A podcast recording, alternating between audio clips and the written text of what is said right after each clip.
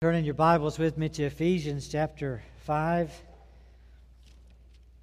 verse 17. Last week we looked at verse 16, making the most of your time, for the days are evil. Chapter 5, verse 17 says, So then, do not be foolish, but understand what the will of the Lord is. Wouldn't it be awesome if you could never, ever, ever, ever again put your foot in your mouth. Now, wouldn't it be awesome if you could never, ever, ever, ever be foolish? And this verse says you can do that. You can live without foolishness if you could just understand what the will of the Lord is. So, if you're going to make the most of your time, do it in, in a non foolish way. So then, don't be foolish. And the way to not be foolish is to understand what the will of the Lord is. We ought to be able to do that. God assumes we can do that. He's explained that to us. Um, it's back when I was playing checkers or chess growing up, it always impressed me that person that would come up behind you, you know, that person that, that was just smart and they would look down at you playing chess or checkers and they say, I could crush this in three moves. You know, kind of thing. And it just always impressed me that, that somebody could think that way. They were thinking three moves out. They weren't thinking about the next move. They were thinking about you do this, your opponent does that. Then you do this, and they will do that. And then you do this, and bam, you won. And I'm thinking, you've already thought that all the way through. Wouldn't it be cool if we could know how people are going to adjust to what we do? And then we're going to adjust, and then they're going to adjust, and then we're going to adjust, and we're right on track. That's the kind of thing God says you can do. You don't make a move and you're foolish. Life is about choices. We've got lots of choices, and we have to choose what is the will of God. When you're going home today, when I'm going home, if I'm going up Highway 81, I've got choices. I can choose to uh, drive five miles under the speed limit. And when I choose to do that, everybody around me has to adjust. That dumb imbecile, why is he going so slow? You know, we're going to go around him. Or I can choose to go five miles over the speed limit. What's he doing driving so fast? He's going to kill somebody. You know, and people adjust. Whatever you choose to do, other people choose to respond. God says, don't act foolish. Know what the will of God is. If you make your choices in the will of God, you don't come out looking or being foolish. Wouldn't it be awesome if we could do that? Look at Colossians chapter uh, 4, verse 12. Great verse. Colossians 4, verse 12. Here we get to read about a man named Epaphras.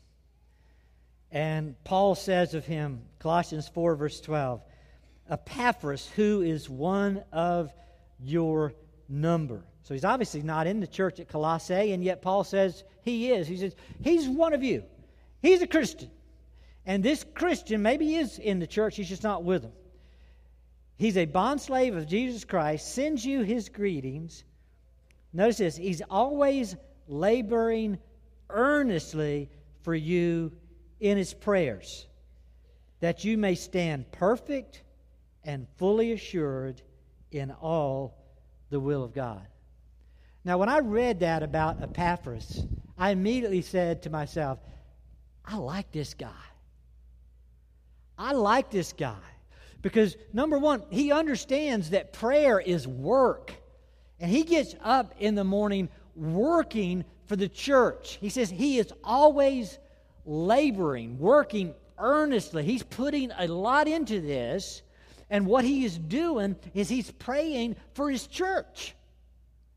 I thought about that verse yesterday morning at um, 6.30 when I was sitting in the dark in a deer stand. And I tried to go through the church directory, starting with A. So, can I pray through the body of Christ at New Covenant? How many of you can I remember and can I earnestly ask God to enable you to be fully confident in what the will of God is. That's what Epaphras was praying for.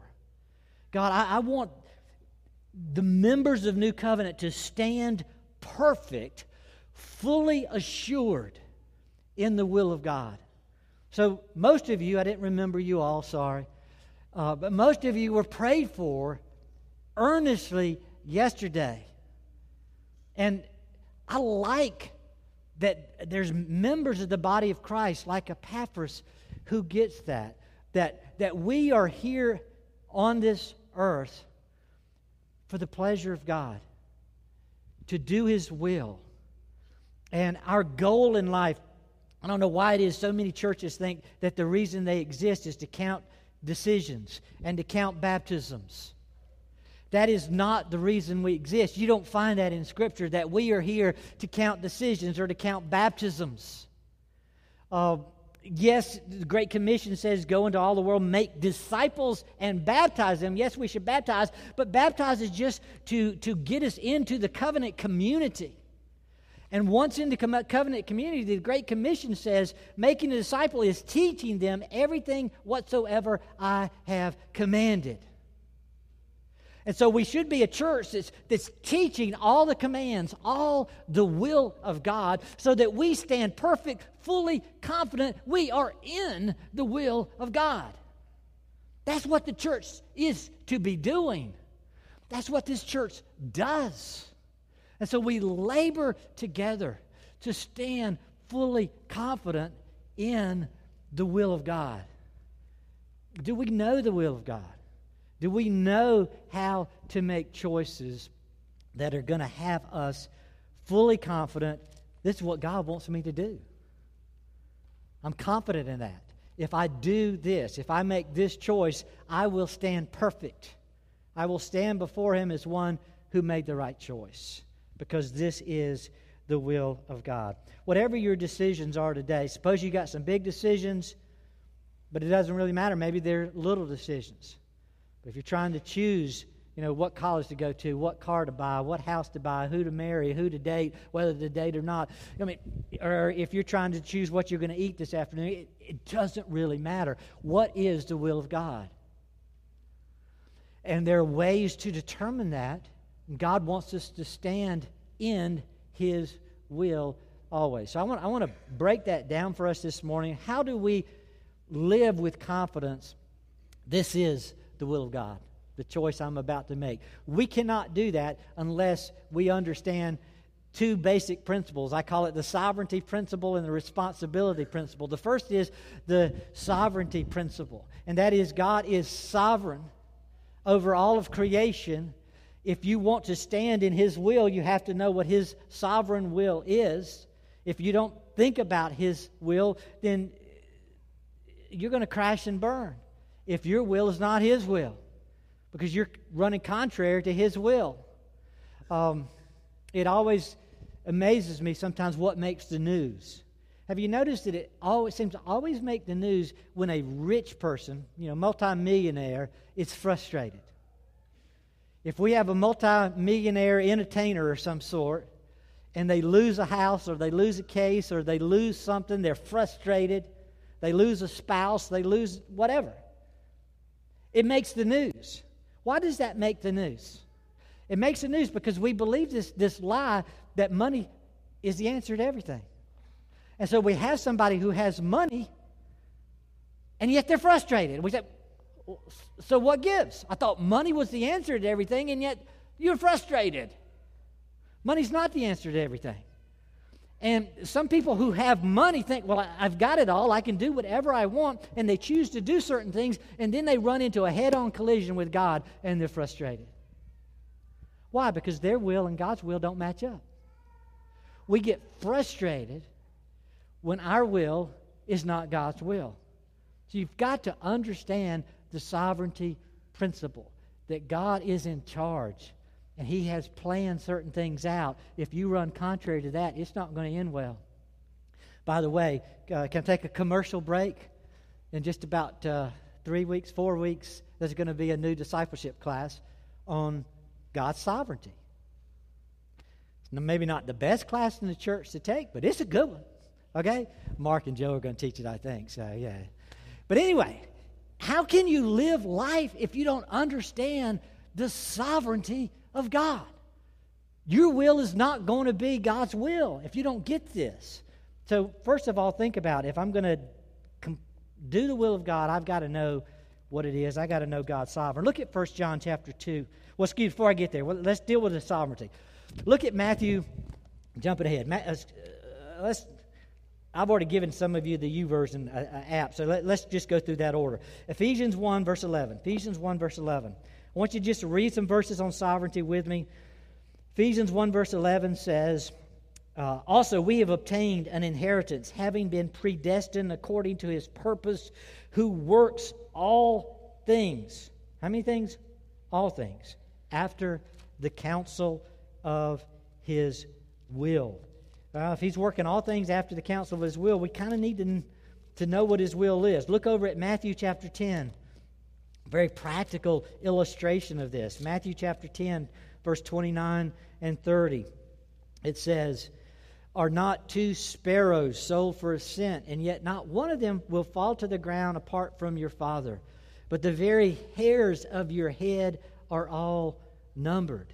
God knows the hairs on my head. God knows the birds are going to fall. You know, have you ever been driving down the road and one of these little Tweety birds, or even even a, just one of those big bugs hits your grill? Bam! It's like God knew that.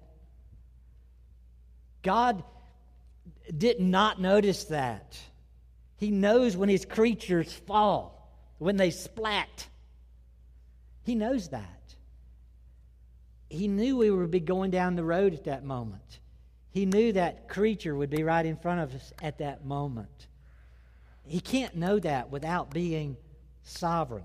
Look at Psalm 139, verse 16. We looked at that last week. Psalm 139, verse 16. Put us in the picture. It says about God Your eyes have seen my unformed substance, and in your book were all written the days that were ordained for me. Not just the years, but the days that were ordained for me when as yet there was not one of them. How could you know all the days of my life before the first one? You would have to be sovereign to, to know that. And if you already know the days, then uh, that would be neat to know. Psalm, look at Isaiah chapter 46, verse 9 and 10. Isaiah 46 says, Remember, verse 9, remember the former things long past for I'm God, there is no other.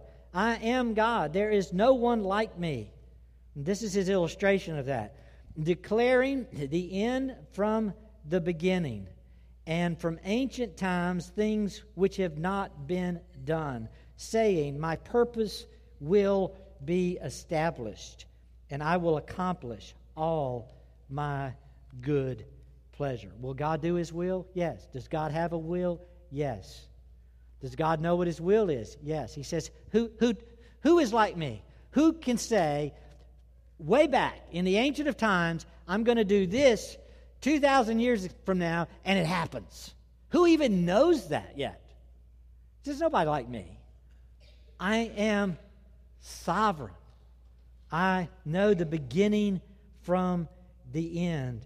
Um, let's just go ahead and say it God is a micro manager of his creation.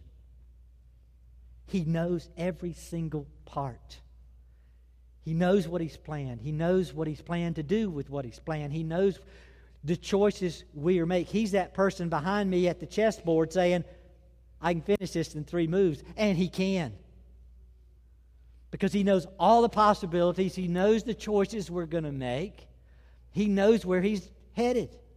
He knows where we're headed because we're in His hands. We're His creatures. Now, if He knows everything and we don't consult Him and we just make choices, we're going to end up being foolish because we're not going to always make the choice that's His will. His will is going to happen, it can't be thwarted. Um, when I was growing up, my dad knew somebody um, off the Lawrence, Lawrence Road there in Greenville, and, and we used to go visit him. I, I never will forget. He's one of these people is my worst nightmare, you know. At the time, I was about 5'9", 140 pounds. And this guy's son, who I had to play with because dad had to visit, you know, this guy's son was six foot, 300 pounds. Now, take particular notice of the fact that he's at least, well, he's more than twice my weight, okay? And he always wanted to play. You know what the game was then? It's called King of the Hill. All right? And he had a big hill in his yard. Or we'd play it in the house. He'd get on the bed. Okay, see if you can get up here. You know, and as long as he maintained his balance and understood the laws of gravity, he could just slap me down. There was no way I could get on the hill if he was already there. He just had to use sheer strength, just brute size, really, to, to maintain his position. And, and I realize God's that way. He's so much bigger and greater that if I'm going to get on the top of the hill, I need to be invited up. It's only at His good pleasure. I can't make choices that are going to get me there if He doesn't want me there. I need to know what His will is. What is His pleasure? Because I will live or die. I'll either be slapped down or invited up at His good pleasure. You're not going to know the will of God, succeed in the will of God, if you don't think about the sovereign God and his plan and will for us. And he does have one. Look at Hebrews chapter 13. Sometimes I end the service with this. Hebrews 13, verse 20 and 21. Right out of Scripture, it says, Now the God of peace, that's good to know. He doesn't want to fight with me. The God of peace, who brought up from the dead the great shepherd of the sheep through the blood of the eternal covenant, even Jesus our Lord. What does he want to do? Equip you in every good thing to do his will, working in us that which is pleasing in his sight through Jesus Christ, to whom be glory forever and ever. God wants to equip us to do his will. Going contrary to his will will not end up well. God manages his world, he is sovereign. People say, well, that makes you a robot. No, it doesn't. Because he has designed us to be responsible creatures. In his sovereignty, he has created us to be responsible beings. Look at 1 John chapter 2, verse 15 through 17. It's clear here. 1 John chapter 2, beginning at verse 15. World has given us choices. I want you to choose not the values of the world. Don't love the world nor the things in the world. If anyone loves the world, love of the Father is not in him. For all that is in the world, the lust of the flesh, the lust of the eyes, the boastful pride of life, it is not from the Father, but is from the world. The world is passing away and also its lust. But, catch this, the one who does the will of God lives forever. The context is responsibility. I want you to be responsible to make wise choices. Don't choose the values of this world. If you want eternal life, you want eternal living, you want eternal value, choose the will of God. The one who does the will of God lives forever. They didn't make us robots. He made us beings who have choices, and then He exhorts us to make choices consistent with the will of God. In the context, you could make bad choices. Don't do that. Ephesians 5:17, don't be foolish. Understand what the will of God is. So God is sovereign. He has a plan. He has a will. We must be responsible. We, we don't get to say, well, God's going to do whatever He wants to do anyway. I, I can't do anything about it, so does it matter? No, no, no, no, no. It does matter. What we do matters. He says, understand what the will of God is. Your knowledge matters. Choose the will of God. This matters. It, it, it matters for eternity. It matters. So those who live forever choose the will of God. So it matters greatly. We are responsible beings. We don't get a choice in this that. Uh, to say, que sera, what will be, what will be. No, no, no. We need to make moves towards the will of God. Our moves matter, not just God's moves. Look at Matthew chapter 7, verse 21. Said clearly here. Matthew 7, verse 21 says, Not everyone who says to me, Lord, Lord, is going to heaven will enter the kingdom of heaven. Who does? But, this one, the one who does the will of my Father who is in heaven will enter. We are responsible to act. We're responsible to think. We must think and do the will of God. Understanding the will of God is an essential ingredient to living well. We would be frustrated if we don't uh, get it. Uh, so we are to know the will of God and we're to live consistent with it. Um, what does that mean? Um, you know, think think about how, how do I live consistent with the will of God? Well, the will of God is the Word of God. God has revealed to us what He wants us to do. He's revealed this is what I want you to do. I've written it down. I've given it to you. I've preserved it with, without error so that you can have it. It thoroughly furnishes you for every good work to, to fulfill the word, word of God. It's, um, it's like you remember the verse Micah 6 8? He has shown you, oh man, what is good. And he gives us three things to, to do justice, to love mercy, to walk humbly with our God. We sing that song. But think about the phrase, He's shown you, oh man. He, he's not kept this a secret. You know what the will of God is. You know, think about the Ten Commandments. Who really doesn't know them? You might not can recite them well. You might not know them all in order. But when you start thinking through them pragmatically, you, you come to the conclusion, yeah, I knew that. Because he has shown us what his will is. Um, the first commandment, not to have any other gods before us. If you know that God is created, if you know you didn't create your birth, you didn't get here by your design, you know what's good and right, don't you? What is good and right is to thank the person who established you.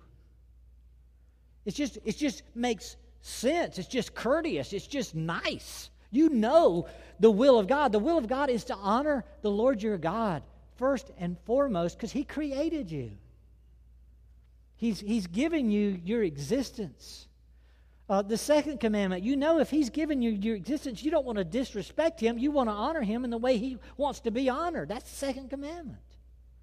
The third commandment, you don't speak in His presence in a profane, profane way. You don't, you know, just curse and all of that in front of Him because he can slap you down. He's in charge. You know that. That just makes sense. The fourth commandment to, to remember the Sabbath day and keep it holy. Everybody knows since creation, we work six days and rest on the seventh. I mean, people know that. You're born into a world in this seven day cycle of working. You know, if you're not working, you're being, you're not, you're being, uh, you lack responsibility. Work is important. The fourth commandment is work six days, rest. Rest in Christ. We know this. You know, we, might not be able to, to, to just say, but we, we know that that's, yeah, that's, that's what we're supposed to do. The fifth commandment, to honor your parents. You know, it amazes me. It just dawned on me the other day that, you know, why do we put so much hope and stock as a parent in hearing that little baby say, Love you, Daddy? or love you, mom, or just, and they say it by saying, dad, dad, or ma, ma. You know, and we just rejoice. Why? We have spent the last two years of our life giving everything we can for that moment. You know, nine years of carrying a baby. Yeah, if you I had listened to me, I'd cry too. Um, you know, sorry. Sometimes as kids, I just wake them up and scare them. Uh, but you know, we we think Lord, you've given me this child, and we carry it for nine months, and then we go for a whole nother year, and we sacrifice, and we change diapers, and we clean it up, and we do all, we feed them, we do all this, all this, all this, and all of a sudden the baby says, Dad, Dad, Mama, yes. And we love it because they are finally responding, they honor me by saying my name. We're born knowing it is right and good to honor our parents. They are giving their lives for us. If we show them disrespect, it's just wrong. We know that command honor your father and mother. The sixth commandment, not to murder. We know life is created in the image of God and we should not destroy it. It's, it's in the image of God from conception. We know we should, should, should do life because God created it. Seventh commandment, we know we ought to keep our word. We shouldn't be adulterous. We shouldn't be unfaithful. We shouldn't be fornicators. If we make a vow to somebody, I'm going to be your husband for life, I'm going to be your wife for life, we know we need to do that. That's the seventh commandment. The eighth commandment, we know we should not steal. God has given us all property. It's our private property. He has called us to be stewards. We are responsible for it. We know we're not supposed to take it from somebody else. We're supposed to be stewards of what He's given to us the ninth commandment, we shouldn't be, lying. We should be honoring truth. Christ is truth. Tenth commandment, we shouldn't be coveting because God has made us content. I mean, oh man, you know what the will of God is. You know it, right? Do it. Keeping the Ten Commandments is a summary of the will of God. Everything we choose to do needs to be consistent with the will of God? Are you running into a head on collision with God and you're going to be frustrated? We are responsible. Our side is to obey the commands of God. We know the will. It's not as complicated as we try to make it. It's, it's thinking that God, you're sovereign, you're in charge, I need to be submissive. You've told us what to do. I need to make choices consistent with what you've told us to do because these are the tracks you run this earth on. These are the tracks I must run on. If I don't run on these tracks, I'm off track and I'm going to get in trouble for it. So the will of God's not that complicated, and we, we constantly try to make it more complicated than it is. And we, we so easily get off. So I put down four temptations I think we easily get into that throw us away from the will of God instead of back into it. So don't, don't get caught up in these temptations. I know you can live through these temptations without messing up, but you can also go into these temptations and mess up badly. Satan is a great schemer. One of the temptations we have is trusting open doors. So I know it's the will of God that I should do this. Why? Because I got an open door. Because it, know, what we mean by that is it's just easy and convenient. God gave me a parking place right in front of this busy building, and I went in. The interview was a breeze. I got the job. I know it's God's will. Why do you know it's God's will? Because well, it, was, it was easy. God gave me the parking space and gave me a successful interview. That's not why you know it's the will of God. That's what Satan wants you to believe. That it'll just be easy if it's the will of God. Where did we buy this lie? When do we start buying that? That God designed life to be easy and convenient. Where is that verse? I would love to claim that promise. But I don't see God saying life was designed for you to be easy and convenient. And yet we seem to think it's the will of God if it's easy and convenient. That's not what God says. That's what Satan wants us to believe. And he's given us some examples of times. I mean, we can also look at some times and say, well, that was just easy. Thank you, Lord. I'm not saying we shouldn't be grateful for easy stuff and convenient stuff. God does bless us with a lot of easy stuff, a lot of convenient stuff. That's his blessing. But he doesn't promise us life will be easy and convenient, and you will know the will of God because it's easy and convenient. As a matter of fact, uh, this week in Dawn, um, we were looking at the book of Judges. Let me just turn there as an example. You could be, be thinking in your mind, Judges chapter 2, be, be thinking in your mind um, of um, all, the, all the key leaders in the Bible, all the trials they went through. Their life was nothing that was easy or convenient about it. As a matter of fact, when the Apostle Paul got saved, people said, God, don't, don't save him. He's such a blasphemer and persecutor of the church. And God's response to that was, Yeah, but you don't know how much he's about to suffer. He will suffer greatly to enter into the kingdom of God. God knew his days, the first and the last, and he knew Paul's days were going to include a lot of suffering. Paul gets that too. He says, I've spent days without clothes, days uh, treading water in the ocean. I've been stoned three times. I've been left for dead. Paul went through lots of suffering. You would never convince the Apostle Paul the will of God is easy and convenient. That, that's a lie from the devil. Uh, Judges chapter 2, beginning at verse 20, says, says, So the anger of the Lord burned against Israel, and he said, Because this nation has transgressed my covenant, which I commanded their fathers, and has not listened to my voice, I also will no longer drive out before them any of the nations which Joshua left when he died. Catch this, verse 22 in order to test Israel by them, whether they will keep the way of the Lord to walk in it as their fathers did or not. Now, catch what's going on here. Joshua just died, so the first generation after they entered the promised land they just entered the land flowing with milk and honey, right? Everything's supposed to be easy and wonderful, and everybody's supposed to be just walking around with their heads in the clouds saying, Wow, unbelievable. I can't believe God has just given us this wonderful land. And God said, No, that's not going that's not how it's going to happen. I just saw what your fathers did, how they forgot me. And so Yes, I've just brought you into the land flowing with milk and honey, but I'm going to leave a lot of bad people around you. And I'm going to leave a lot of bad animals around you. And you're going to have to fight and fight and fight and fight and fight all the time. And the reason I've left you all of this trouble and fighting is because I want to see are you going to do life faithful to me or not? Are you going to be asking God's will or my will? What, what are you going to do? Because your fathers messed up and they went with their will.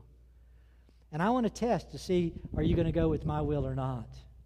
God has designed lots of conflict in life. This whole matter of the will of God is one of those conflicts. God gives us conflicts for the purpose of testing us to see are we evaluating life through the lens of Scripture? Are we saying this is consistent with the will of God, so I'm going to do it? It doesn't matter that it's hard.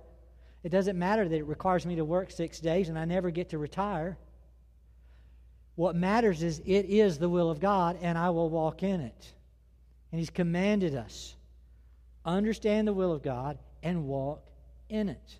So don't fall to that temptation that Satan throws out. Boy, that's easy. That's convenient. Must be God's way. God never promised it that way. Number two, don't trust the fleece. Don't throw out fleeces. The fleece story is Judges 6, 36 through 40. You remember that, where Gideon, and by the way, just so you know, Gideon knew the will of God. The whole fleece thing was not to figure out the will of God. The fleece was to figure out, well, it wasn't to figure out anything, it was to give him greater confidence in the will of God. God directly told Gideon, Gideon, I want you to lead my people and go crush the Midianites. Will of God. End of story. Gideon, you're my leader. Gideon said, I'm not sure you want me. I'm, you know, I'm nobody. God says, No, you're my leader, and I want you to go crush the Midianites. And that's when Gideon says, Well, could I put some, you know, some wool out on the ground, and if you would send dew on that, but not around it, then I'll know the will of God? And God's thinking, I already told you the will of God. You know the will of God. You're just wanting, I get it, you're wanting greater confidence. Remember Epaphras' prayer? I'm praying that you will be fully assured in the will of God. We struggle with this confidence thing. when it's right here in front of us in black and white? What do you mean you don't know the will of God? Yes, you do. God has written it down and revealed it to us. And so we, we follow the pattern of Gideon and say, well, can we, can we get some confirmation on this, God? And that's what Gideon was doing. And there's no command in Scripture that says, do what Gideon did. Come up with some plan, and you probably don't have goat skin or sheep skin that you can put out and ask for dew one way or the other. And so you say, well, my friend Joe's asked me for a thousand bucks. How do I know the will of God? God, I'll tell you what. If he calls me in the next 15 minutes, I'll know it's your will. That's fleece. Or if he emails me in the next day, I'll know it's your will. That's not how you figure out the will of God. I mean, if God has told you to be generous, has God told you to take care of your own? Is what you're doing consistent with His will? Has He designed you with means and ability? I mean, He has showed you the will of God. Don't fall for Satan's traps. Satan loves to give us his schemes. Why? You remember Satan threw the same scheme at Jesus. And he says, you know, Jesus, God promised, Matthew chapter 4, God promised that he would take care of you, right? So why don't you just throw yourself off this cliff here and the angels will, will catch you and you'll be fine. What did Jesus say? Matthew 4, verse 7, he says, Do not put the Lord your God to a test. You don't test his will. His will is inerrant, it's infallible. Don't have to test it. Don't have to evaluate it. It's there. You know it. I know it. We're going to go with God, is the way Jesus responded to Satan. And we need to learn the same thing. Third way we get tempted is we uh, trust random selection of Scripture. Now, I know some wonderful stories of people who've opened the Bible and says, this is what, I just did this one day, and God told me what to do. God can do that. I'm not saying He can't. I'm just saying, nowhere does He command you to find out His will that way. I mean, you, you, uh, you turn to your Bible and you point your finger and it says, uh, Judas went out and hanged himself. Hmm. What do I do with that? So you flip a little bit further. Go and do likewise. Oh. That's the will of God?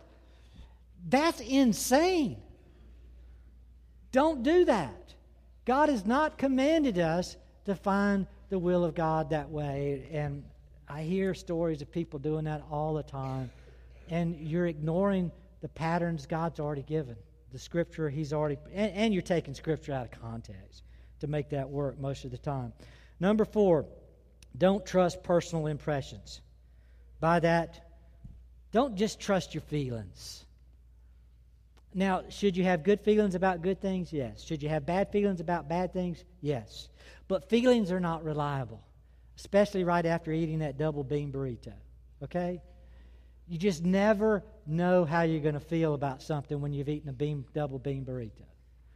So don't trust your feelings. Yes, I hope you feel good about good stuff and bad about bad stuff, but God has not said do what you feel. God has told us to choose the will of God, and He's told us what the will of God is. Okay, so let's break it down. Put it all together. Avoid the easy temptations. Don't trust untrustworthy mediums like random selection of Scripture, fleece, open doors, gut feelings, those kind of things. What do you trust? You trust Scripture. You trust people who use Scripture, the saints, use it rightly, and you trust prayer. And let me show you those verses. Look at Proverbs chapter um, 2, verses 1 through 6. We need to trust Scripture. God has given us Scripture to show us His will. Proverbs chapter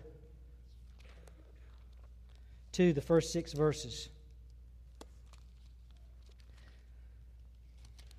Will receive my words and treasure my commandments. Let me say two things right here. Receive it. Here it is. God says, take it. Here's my word. Number two, meditate on it. So receive it. Meditate means to think in view of doing. Lord, let me think about this verse until I understand the choice I need to make, what do you want me to do with it. So you, you read the scriptures, you treasure it, you think about it until uh, the commandment applies and you understand the choices you need to make. Verse 2 Make your ear attentive to wisdom, incline your heart to understand. See, understand what the will of the Lord is. It's His scripture. Verse 3 For if you cry for discernment, lift your voice for understanding. If you seek her as silver, well, let me go back to cry, verse 3.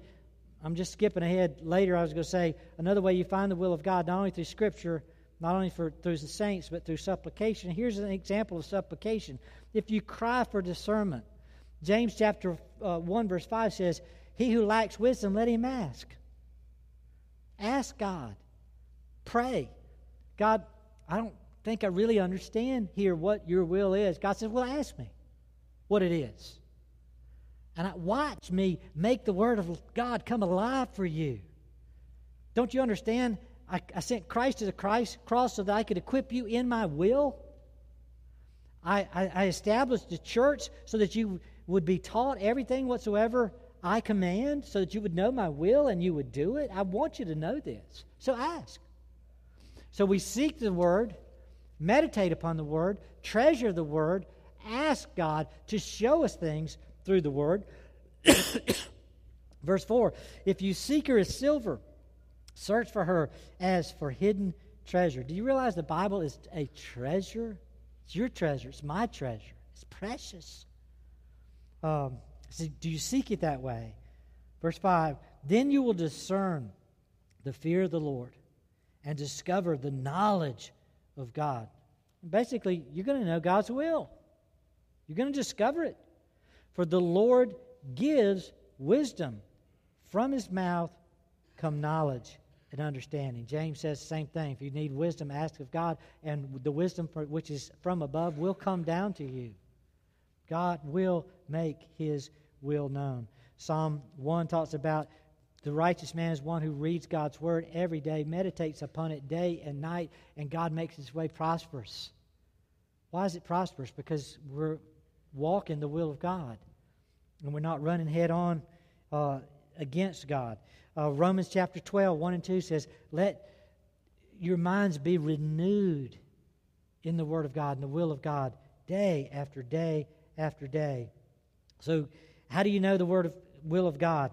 You read it, you treasure it, you meditate upon it, and, and you ask yourself every single decision you make is it consistent with what I've just read and prayed for and sought and I have sought the will of God. And I can always evaluate it through the summary of the will of God, which is the Ten Commandments.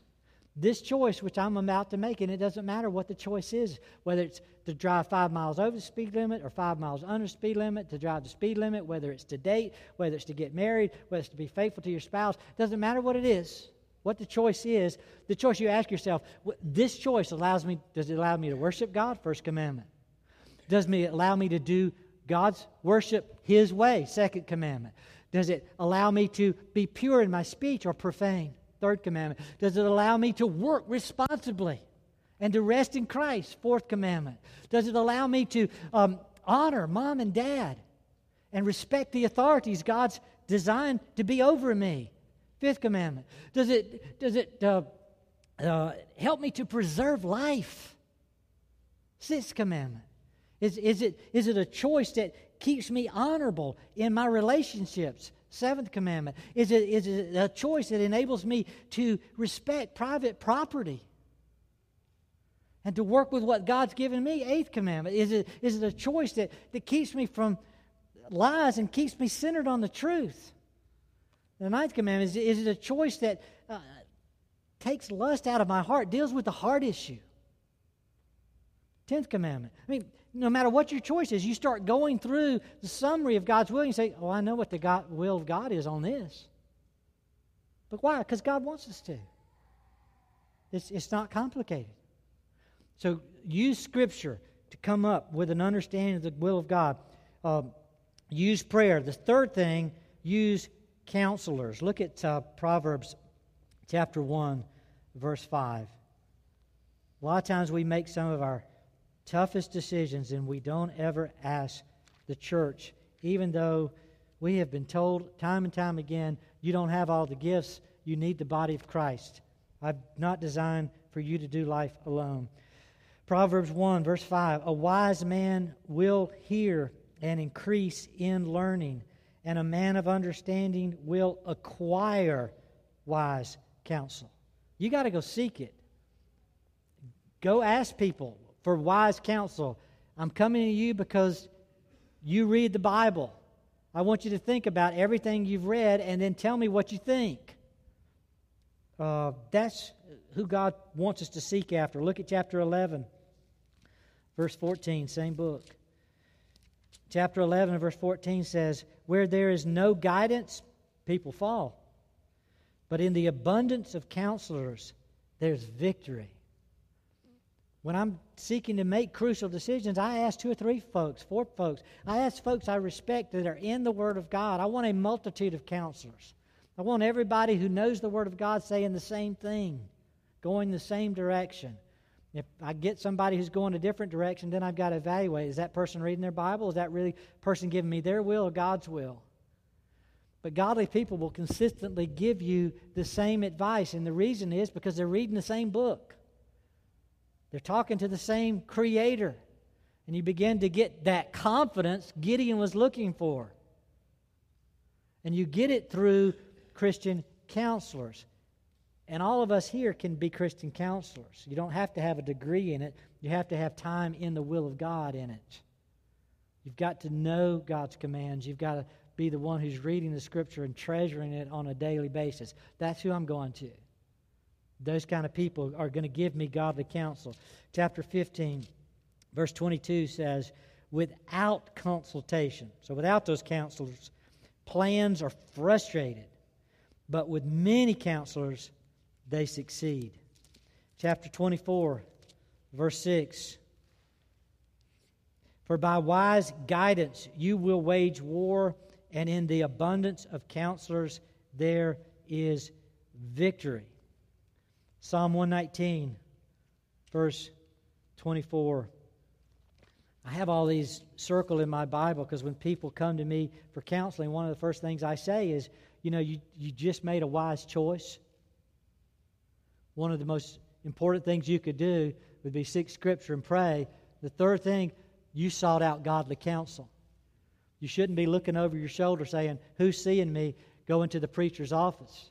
You should be looking over your shoulder. Hey, you see me? I'm going for wise counsel. That's a good thing. Why are we embarrassed about that? We shouldn't be. It's one of the ways God helps wise people continue, maintain being wise. Psalm 119, verse 24 says, Your testimonies also are my delight. They are my counselors. Wow. God's testimonies, speaking of his law, speaking of his commands, speaking of his witnesses, those who know his laws and his commands. They are counselors, they know what we need to do.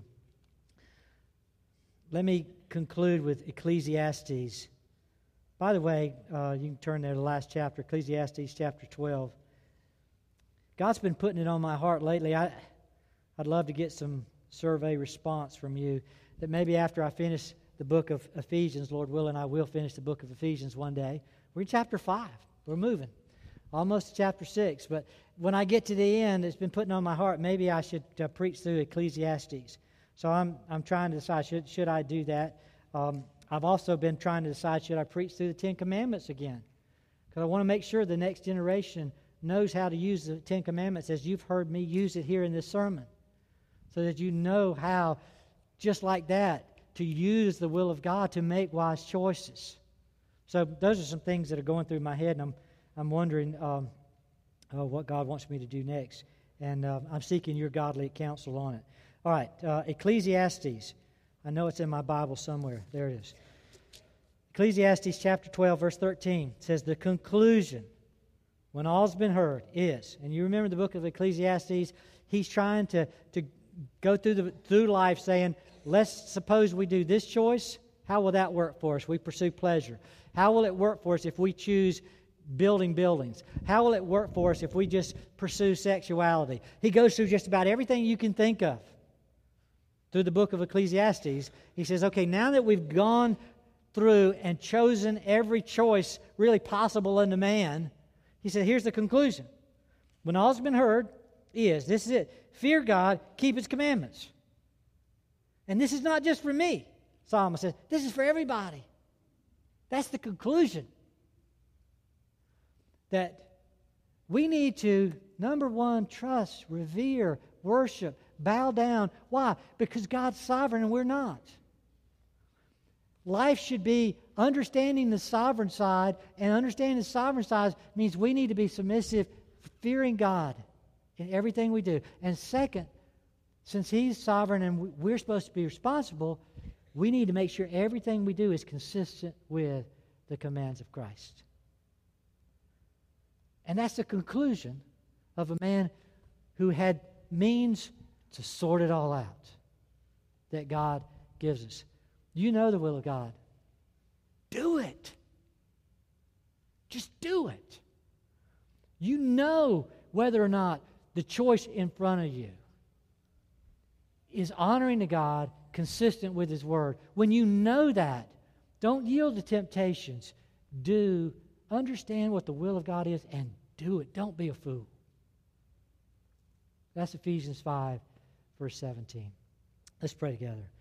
Father, we so easily get sidetracked and we live life foolishly. Forgive the fool. Forgive us, O Lord. We've been foolish time and time again. How awesome it would be if we were never foolish again. If all the choices from here on would be consistent with your word, consistent with your counsel, consistent with the cries of our heart to ask from God and to be directed by you. Lord, direct us in your way. Thank you for revealing it to us. And we give you praise in Jesus' name. Amen.